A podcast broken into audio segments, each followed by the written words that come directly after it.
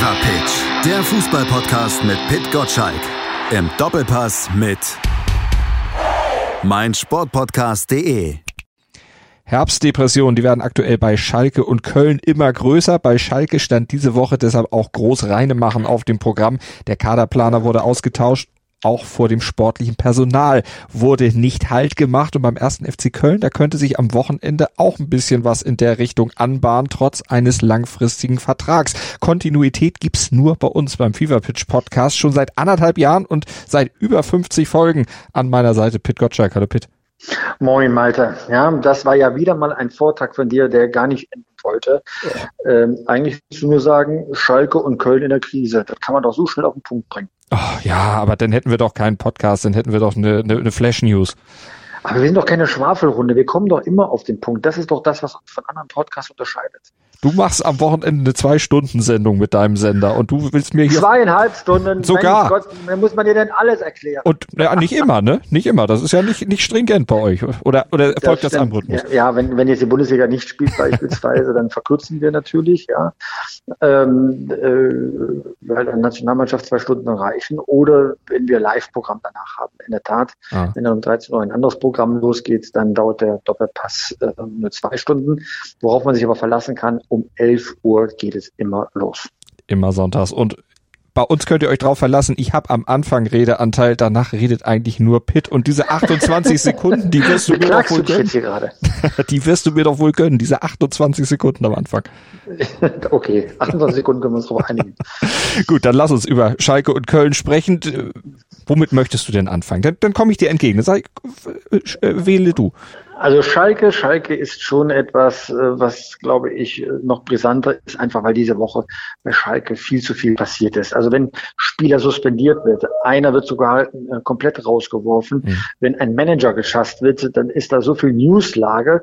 Dagegen ist ja schon fast äh, Ödnis beim ersten FC Köln. Dort ist die Aufregung natürlich auch notorisch groß, aber es ist nicht viel passiert. Horst Held hat sich beim ersten FC Köln ganz klar positioniert, dass am Trainer nicht äh, gerüttelt wird.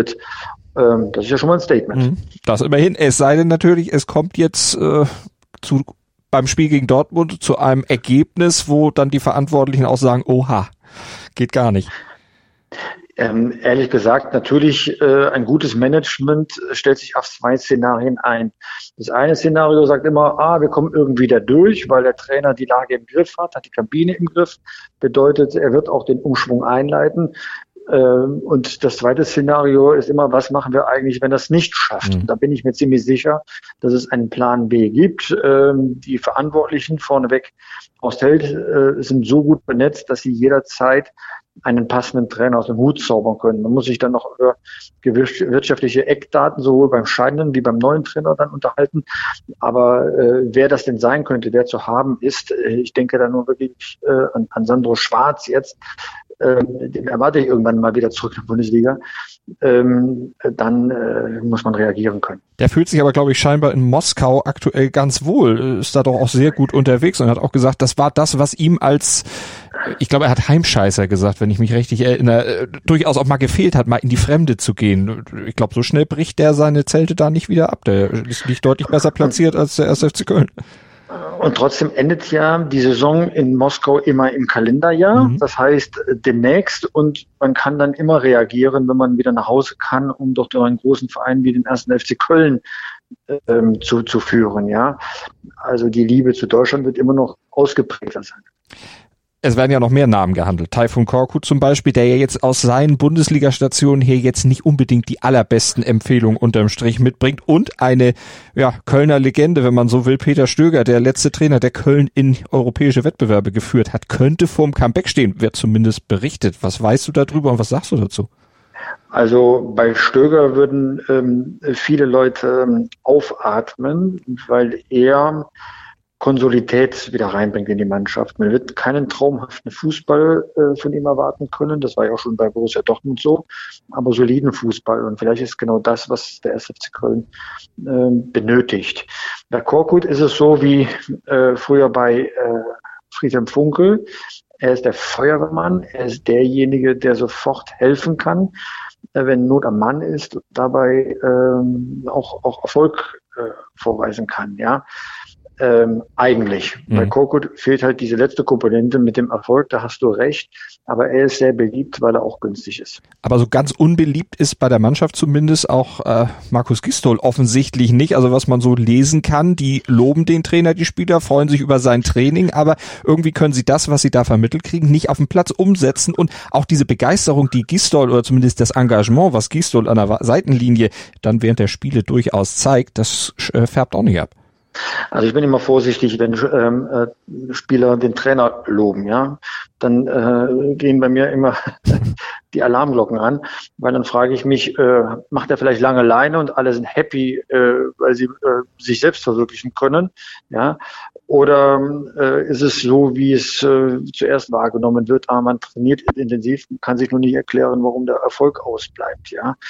Also mir ist immer lieber, dass die ähm, Spieler fluchen, wie sie äh, getriezt werden, wie sie angetrieben werden und dann kommt am Ende Leistung dabei heraus. Ja.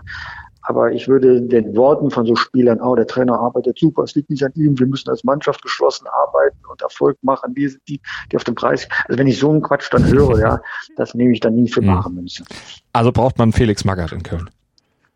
das will ich damit nicht gesagt haben. Die Magerzeit ist definitiv vorbei, äh, wahrscheinlich schon seit längerem. Ähm, äh, nein, nein, also Gistol weiß schon, wie man trainiert. Äh, sein Problem ist wahrscheinlich ähnlich, wie es ja David Wagner äh, bis vor kurzem auch auf Schalke erlebt haben, dass nach einer guten Startphase, und er hat dann wirklich tolle Mannschaft, äh, äh, nee, toll die Mannschaft eingestellt, mhm. so rum. Aber dann ist irgendwann die Wirkung verpufft. Und wenn die Wirkung äh, einmal verpufft ist, ist ja die Frage, kannst du wieder Feuer in die Mannschaft bringen oder bist du verbraucht? Das ist etwas, das wird man sich beim ersten FC Köln genau angucken. Und da kann ich jetzt nur dem Urteil von Horst Held vertrauen. Horst Held hat bei uns im Doppelpass ganz klar gesagt, ähm, dass der Trainer zur Mannschaft passt und eine Wirkung noch entfalten wird. Und er hat ein Totschlagargument. Er sagt nämlich, keiner kann die Arbeit des Trainers besser beurteilen als ich. Und ich habe auch Vergleichsmöglichkeiten, weil ich schon bei ein paar Vereinen gewesen ist. So. An der Stelle mag ich ihm einfach glauben, wenn das mhm. seine Einschätzung ist, dann kommt die Wirkung von außen dazu, die sagen, es geht nicht mehr weiter, es ist äh, öffentlicher Druck da, dann kann das fachliche Urteil nicht mehr standhalten. Manchmal. Beim ersten FC Köln ist so ein Verein, äh, da ist, da passiert das häufiger, dass der öffentliche Druck auch die Geschicke des Vereins äh, beeinflusst. Nicht immer zum Wohl des Vereins, gleichwohl, das macht eben so ein Vereinsleben aus, dass das eine Wechselwirkung hat. So, und deswegen ähm, würde ich bei der These, ob Gistols ähm, Job in Gefahr ist, durchaus mitgehen. Ja, der muss in Gefahr sein, wenn man so viele Spiele äh, keinen Sieg eingefahren hat. Und jetzt äh, kommt dann auch noch Borussia Dortmund, die ja im Moment auch gerade einen Torlauf haben und mit Erling Haaland ja sowieso den Stürmer äh, der Saison aktuell haben. In allen Wettbewerben trifft er, wie er will. Der lässt sich doch auch von Köln nicht aufhalten, zumindest äh, von der Mannschaft nicht, die wir bisher gesehen haben, die ziemlich mieses Zweikampfsverhalten an den Tag legt und vor allen Dingen auch ziemlich viele Elfmeter verursacht. Sechs schon in dieser Saison, da lässt er sich doch auch gerne mal faulen und wenn Erling Haaland fit ist, weiß ich nicht, wie Köln den Kerl, den jungen Norweger, aufhalten möchte. Dann können die den nicht man mal faulen, sich, oder? Man stellt sich das nur vor, das Tempo, das geht ja da keiner mit in der Abwehr vom ersten FC Köln. Und wenn er dann in den Strafraum reingeht und man hängt hinten dran, dann ist tatsächlich die Gefahr eines Elfmeters ziemlich groß. Ja, würde ich sofort zu 100 Prozent mitgeben. Wenn sie ihn denn treffen? Ähm, genau. so schnell wie der ist. rausholen, um ihn zu sehen, richtig. So schnell wie der ist, da ist er vielleicht auch schneller vorbei, als die überhaupt gucken können. Werden wir am Wochenende natürlich verfolgen. Aber Schalke und Köln, die haben ja diese Elfmeter-Problematik durchaus gemeinsam, denn beide Mannschaften haben zum jetzigen Zeitpunkt sechs Elfmeter in der Bundesliga schon nach acht Spieltagen verursacht. Das ist ein Rekord und ja, zeigt im Grunde, dass die beiden Mannschaften Brü oder die beiden Vereine aktuell Brüder im Geiste sind, obwohl du ja auch gesagt hast, da ist noch viel mehr Wirbel bei Schalke. Dann lass uns mal diese Ergebnisse aufarbeiten, die diese Woche da zutage gefördert hat. Ist das denn jetzt, sind das denn jetzt Befreiungsschläge, die Schalke da angestellt hat, oder ist das auch irgendwo ein bisschen Aktionismus, um A, den Trainer vielleicht ein bisschen auch aus der Schusslinie zu nehmen und um überhaupt irgendwas zu machen, weil man so viel ja auch schon probiert hat? Du kommst manchmal in eine Situation, ähm, da hast du gar keine, ähm, wie soll ich sagen, Handlungsoptionen mehr. Und äh, wenn es da zu einem Krach kommt in der Umkleidekabine oder auf dem Trainingsplatz und die Autorität des Trainers steht in Frage, dann musst du äh, dich manchmal von Spielern lösen, indem du sie wegschickst, so wie bei Ivicevic, der hat mhm. sofort seine Koffer gepackt und ist zurückgekehrt nach Berlin. Oder Spieler suspendierst, wie bei Harit und Bentaleb, denen du eine Denkpause gibst, ja, Schalke ist insofern eingeschränkt. Sie haben so viele Verletzte, vor allem auch in der Abwehr, dass sie Mann und Maus brauchen, wer zur Verfügung steht. Vielleicht würden diese Spieler sonst auch rausgeschmissen werden. Das kann sich Schalke aber nicht erlauben, weil, das ist ja bekannt, Geld fehlt und in irgendeiner Weise nachzurüsten, zumal ja auch die Transferperiode zwei erst noch äh, folgen wird im mhm. Verlauf der Saison. So, insofern ähm, hat man dort an der Stelle offenbar versucht, den Schaden klein zu halten, dass der da ist und man konsequent sein musste, steht völlig außer Frage.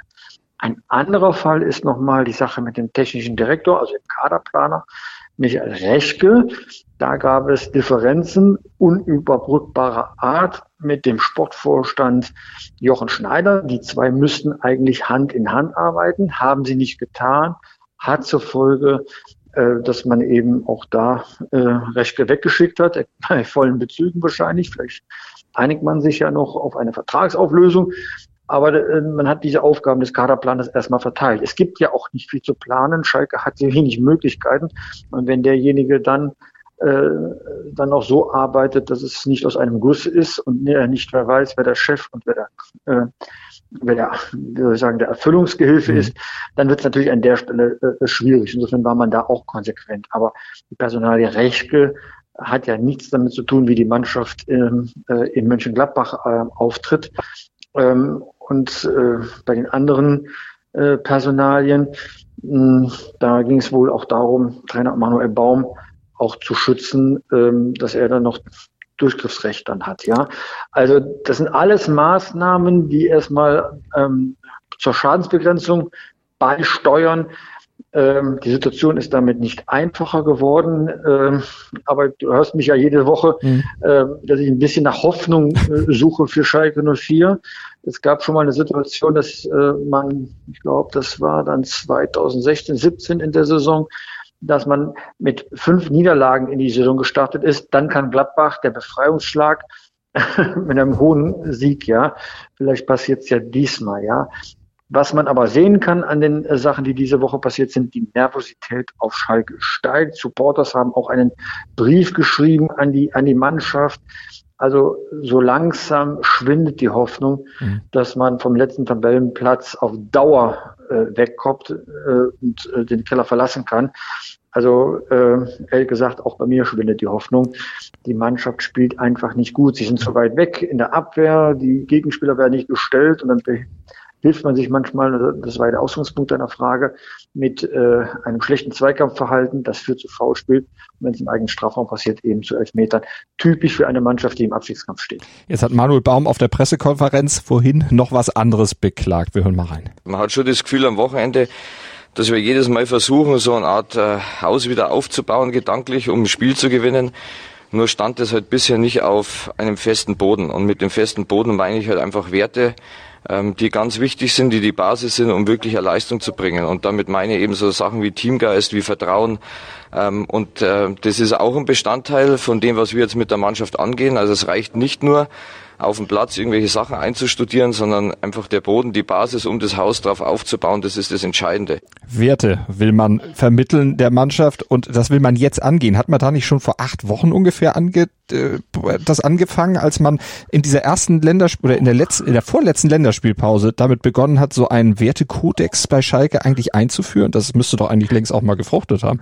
Ehrlich gesagt, es klingt wie ein Offenbarungseid. Wenn Schalke auf etwas immer stolz war, dann waren das ja nicht die Erfolge, die gab es ja nur sporadisch in der Meisterschaft, gar nicht in den mhm. letzten äh, 60 Jahren, sondern worauf sie stolz waren, waren eben genau diese Werte. Und wenn er an diese Werte ermahnen muss, dann, dann ja deswegen, weil sie verloren gegangen sind. Und das ist ein Stich ins Herz eines jeden Schalkers, wenn diese Werte überhaupt äh, in Frage gestellt worden sind. Es klingt jetzt so ein bisschen nach Durchhalten, ja. Und ich will Manuel Baum ausdrücklich in Schutz nehmen. Er ist zu kurz da, um in irgendeiner Weise eine äh, große Wirkung entfalten zu können. Ähm, es wird natürlich langsam Zeit, dass er erpunktet. Ja, ist ja klar, man erhofft sich von einem Trainer genau das, nämlich Punktgewinne. Aber äh, dass er als jemand, der von außen kommt, an die Werte einer Mannschaft, eines Vereins erinnern muss, sagt sehr viel über den Zustand des Vereins aus. Das sagt in der Tat eine ganze Menge. Jetzt hast du vorhin gesagt, der Kaderplaner hat ja eigentlich auch gar nichts zu tun, aber wenn er gar nichts zu tun hat, dann ersetzt man ihn gleich mit drei Leuten, die sich den Job quasi teilen. Ja, weil man sich halt keinen Ersatzmann aussuchen kann. Man muss recht genug weiter bezahlen. Und wo soll der jetzt plötzlich herkommen? Er kann eh gerade nichts tun. Man schaut natürlich nach, was kann ich äh, im Winter vielleicht noch holen, aber da sind die äh, Mittel äh, überschaubar, die man zur Verfügung hat. Also ähm, warum soll man sich einen Kaderplaner holen, der keinen Kader planen darf, wie man das normalerweise in der Bundesliga so macht? Mhm. Das ist aus der Hand leben, was Schalke gerade betreibt. Schatz, ich bin neu verliebt. Was? Drüben. Das ist er. Aber das ist ein Auto. Ja, eben. Mit ihm habe ich alles richtig gemacht. Wunschauto einfach kaufen, verkaufen oder leasen. Bei Autoscout24. Alles richtig gemacht. Und was passiert am Wochenende jetzt gegen Gladbach? Du hast gesagt, ja, das gab vor Jahren mal diese Trendwende dann ausgerechnet gegen Gladbach, aber das spricht ja zumindest so von der aktuellen Form der Gladbacher, zumindest wenn sie das Champions League Gesicht zeigen, nicht unbedingt was für. In der Liga, da haben sie ja doch schon mal das ein oder andere Spiel dann auch auf der Zielgeraden zumindest noch Punkte hergeschenkt. Richtig verloren äh, auf der Zielgeraden ja nicht unbedingt, aber zumindest dann eben noch aus einer Führung dann noch ein Unentschieden dann gekriegt. Also wenn Schalke so weiterspielt wie zuletzt gegen äh, Wolfsburg, wird das ein Schlachtfest für die Gladbacher. Also wie gut die Gladbacher drauf sind, hat man in der Champions League gesehen. Sehr souverän, sehr zielstrebig, mit Killerinstinkt. Und die werden die Schalker, wenn die so weiterspielen, dieses Wenn ist mir echt wichtig, mhm. werden sie die Schalke auseinandernehmen. Mit guten Standards, vor allen Dingen auch beim Spiel gegen Donetsk. Wer gewinnt denn höher, Dortmund oder Gladbach? Ähm, ich glaube, dass die Dortmunder höher gewinnen werden. Und das bedeutet dann für Gistol? Tja, tja, tja.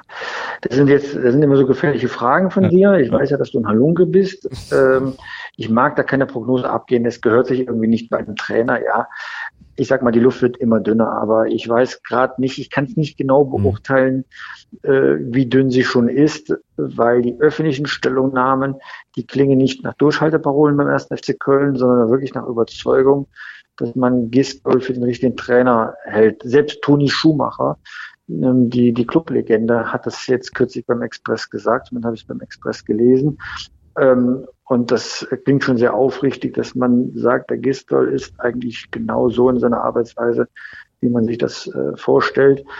Also äh, jetzt aber Spekulationen anzustellen, dass jemand seinen Job verliert, ich glaube, das, das schickt sich nicht. Das lassen wir auch lieber, da berichten wir dann erst drüber, wenn es tatsächlich so sein sollte. Gucken wir noch auf weitere Spiele, beziehungsweise auf den Spieltag noch ein bisschen voraus. Die Bayern jetzt gegen Salzburg, ja, mit ein bisschen Sand im Getriebe zunächst, am Ende dann wieder mit einem mit einem ja, souveränen Sieg, kann man ja durchaus so sagen. Siehst du in dieser Saison dann die Chance, dass es länger spannend bleibt, aufgrund der Tatsache, dass die Bayern sich eben noch finden müssen mit den Neuzugängen, dass sie eben vielleicht auch immer noch ein bisschen unter den Kraftverschleiß leiden und die Dortmunder momentan tatsächlich mal so einen Lauf haben? Also Bayern München hat jetzt schon zweimal Spiele verlegt. Das erste Pokalspiel und das zweite Pokalspiel. Man sieht der Mannschaft an, äh, zuletzt gegen Werder Bremen, dass der, dass der Kräfteverschleiß doch größer ist, ähm, als man es normalerweise kennt.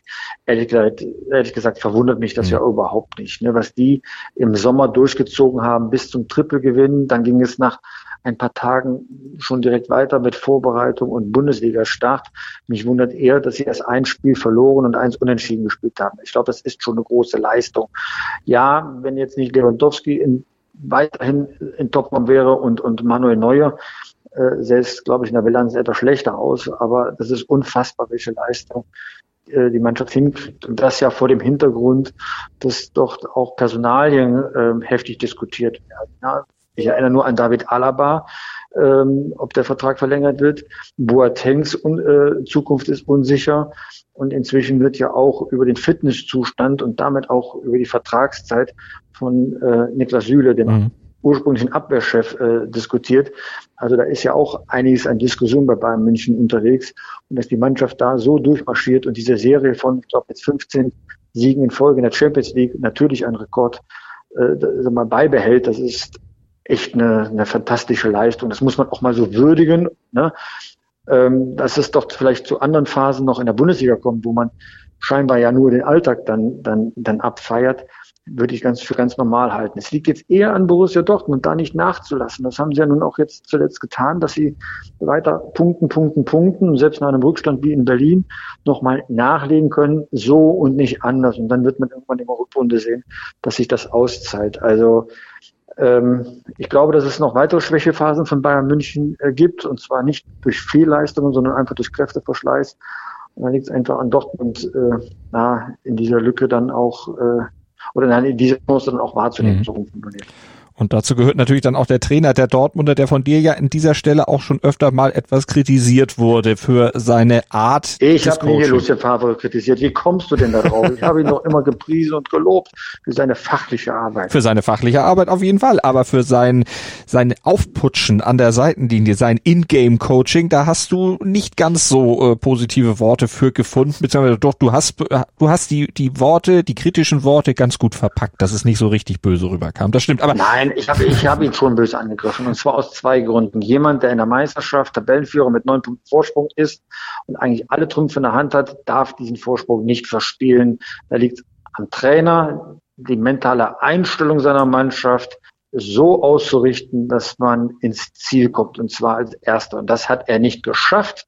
Er hat kein Gefühl für die Mannschaft gehabt, sondern hat zweitens die Mannschaft mit Aufgaben überfrachtet, dass die gar nicht mehr wussten, wo sie langlaufen sollen oder einfach auch Quatsch gemacht hat in Mannschaftsaufstellungen, vor allem gegen Bayern München, weil er das Überding haben wollte. Das sind so zwei Dinge, die ich ihm auch mhm. äh, komplett vorwerfe. So heißt ja nicht, äh, dass er, dass er, äh, dass er nicht daraus lernen könnte. Und wenn er jetzt daraus lernt und ähm, äh, dann auch vielleicht Dinge besser macht, um eine Mannschaft auf Meisterkurs zu bringen und zu halten, dann, dann sei es drum, ja. Dann wird er auch entsprechend dafür gelobt. Aber man kritisiert einen Trainer dafür, wenn er es vergeigt hat. Und mhm. diesen Meisterschaftskurs mit den neun Punkten Vorsprung hat kein anderer vergeigt als Lucien Favre, weil er die Mannschaft nicht im Griff hatte in dem Jahr. Aber jetzt lobt ihn zum Beispiel der Kicker als Profiteur der Geisterspiele. Ja, klar. Äh, Kicker guckt auf die Tabelle und sieht, dass sie wieder oben dran sind und sich eine gute Situation, eine gute Form gebracht haben. Ja, das ist Tagesaktualität und das ist völlig richtig, was der Kicker macht. Denn jetzt hört man auch sein aktives Coaching an der Seite. Er dringt zu den Spielern durch. Das scheint aber wirklich ja durchaus was zu bringen. Also niemand hat in Zweifel gestellt, dass er ein guter Fachmann ist. Ja, der Punkteschnitt, den er erzielt, ist ja außerordentlich. Das wird ja auch nie jemand bestreiten. Es ist aber die Kunst, und da erinnere ich an den großen Udo Lattek, im entscheidenden Moment die richtigen Entscheidungen zu treffen.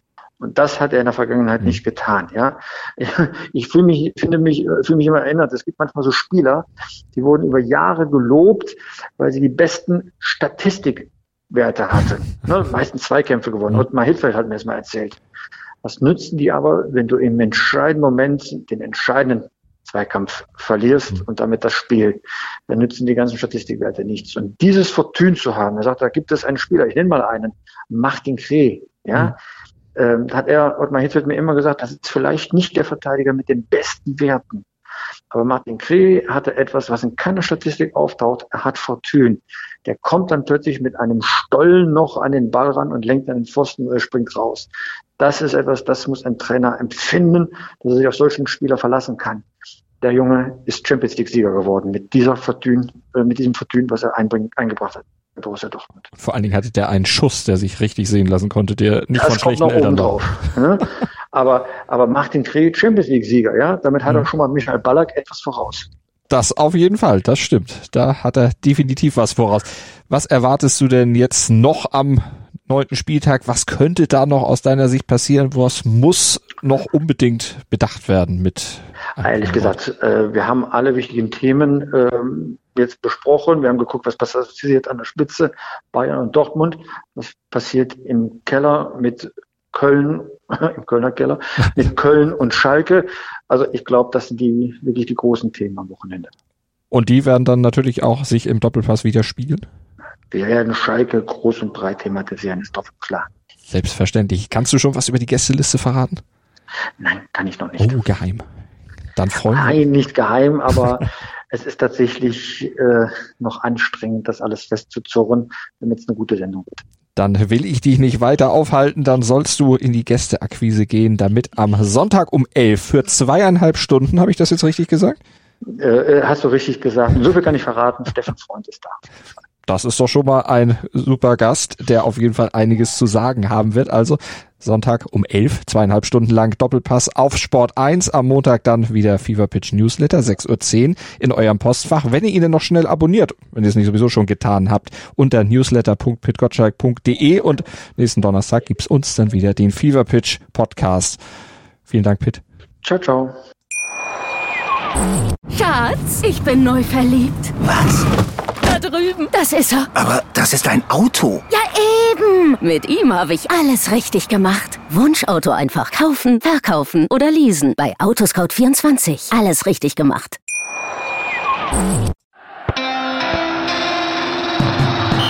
Fever Pitch, der Fußballpodcast mit Pit Gottschalk. Im Doppelpass mit meinsportpodcast.de. Schatz, ich bin neu verliebt. Was?